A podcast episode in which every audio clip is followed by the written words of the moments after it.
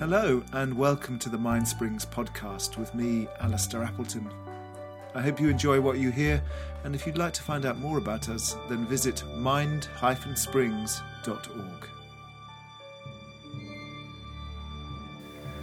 Well, on one level, it's quite humiliating that our thoughts are so disposable.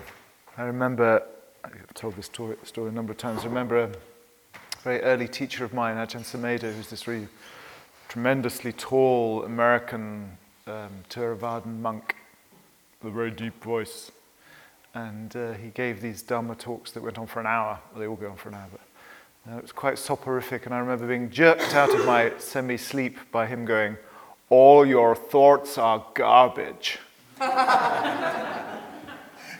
uh, being rather mortified, thinking, My thoughts aren't garbage, my thoughts are wonderful. But, but, of course, what he meant is that they're utterly disposable. I mean, what were you thinking at nine o'clock this morning? What were you thinking at 10 to 11? You know, we just can't remember. It seems so important at the moment. It's like utterly all consuming, and then literally a minute later you can't remember. So they're, they're garbage in the sense that they are, you know, they're disposable and recyclable in many ways. Mm. So, yes, it's it's very humbling to recognize that we can't really remember any of our beautiful thoughts, no matter how important they seemed as we were thinking them. I suppose uh,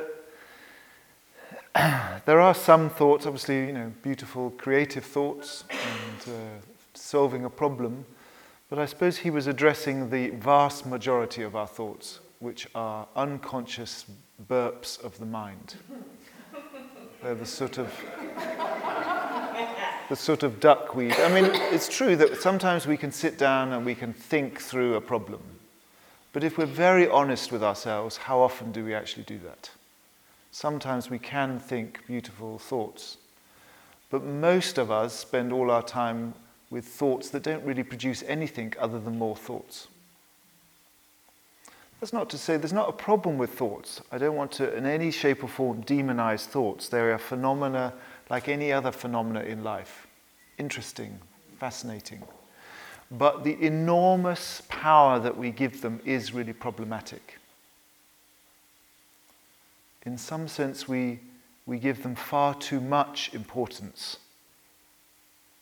Yes, sometimes we can use them, and of course, meditation is a kind of thinking.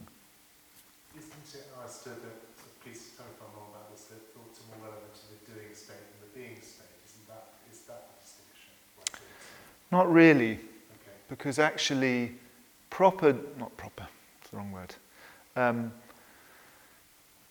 full body doing doesn't really require thinking. Most of the actions, 99% of the actions that we do in life, happen from a bodily level rather than a thought level. We like to think that we're in control and we think through everything we do, but the truth is that the body acts much faster than the thinking mind almost all, you can see it in any brain scan of you know, decision making, that the decision is made and activated on the bodily level, and then the cognitive part of the mind gets sort of CC'd in. Oh, by the way, we're doing this. But, but at work, we're, at work, we're arguably in the doing state. Clearly, work, what work we do is we're talking about work, obviously, work might involve thought in the sense of decision making or complex analysis. Or yeah, but Yes, and of course, I'm not denying that you know, there are obviously situations where thinking is useful, scientific thought, for example. But uh, a lot of the information coming out of um, systems theory and bio, biochemistry suggests that actually the best decisions are not ones that we think about, that they come from our gut, they come from the totality of our being. And if we're very heavily invested in our thought as the seat of our consciousness, this feels very worrying and threatening. But actually, it's not, because the, the consciousness of the body is much greater. It's the totality which includes thought. But actually, thought is just one small spray of a, of a large wave.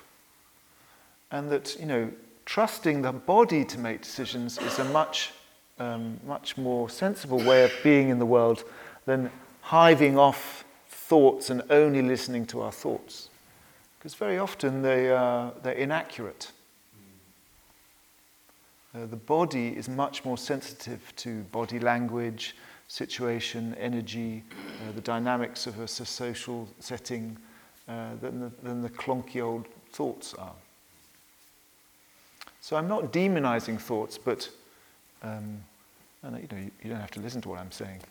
But uh, as, as meditation unfolds, we see that thinking is not always the best strategy. Actually, very rarely is the best strategy. Again, this is coming back to what Liz pointed out. It's not, not all thought is bad. It's like, um, you know, Reggie sometimes goes off on a big whole thing about, you know, right brain is good, left brain is bad. I mean, he would never say it like that.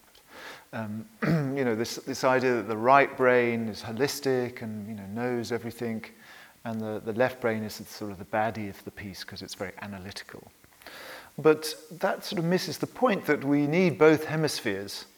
Uh, and in some, sometimes we need to, we need to I, um, have ideas and thoughts about what's going on in order to, you know, for example, check impulse.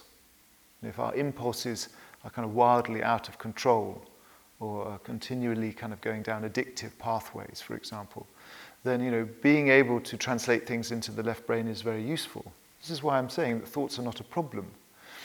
But it's how we use thoughts and how automatic they are that becomes problematic.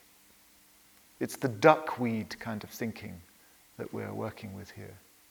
Habitual patterns that trip us up and get in the way of the wisdom of the whole body mind, which includes thinking, from working well.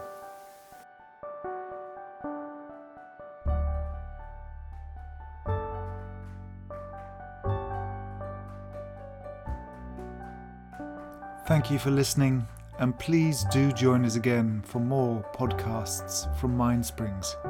You can find out more about us and our work at mind-springs.org. That's mind-springs.org www.org.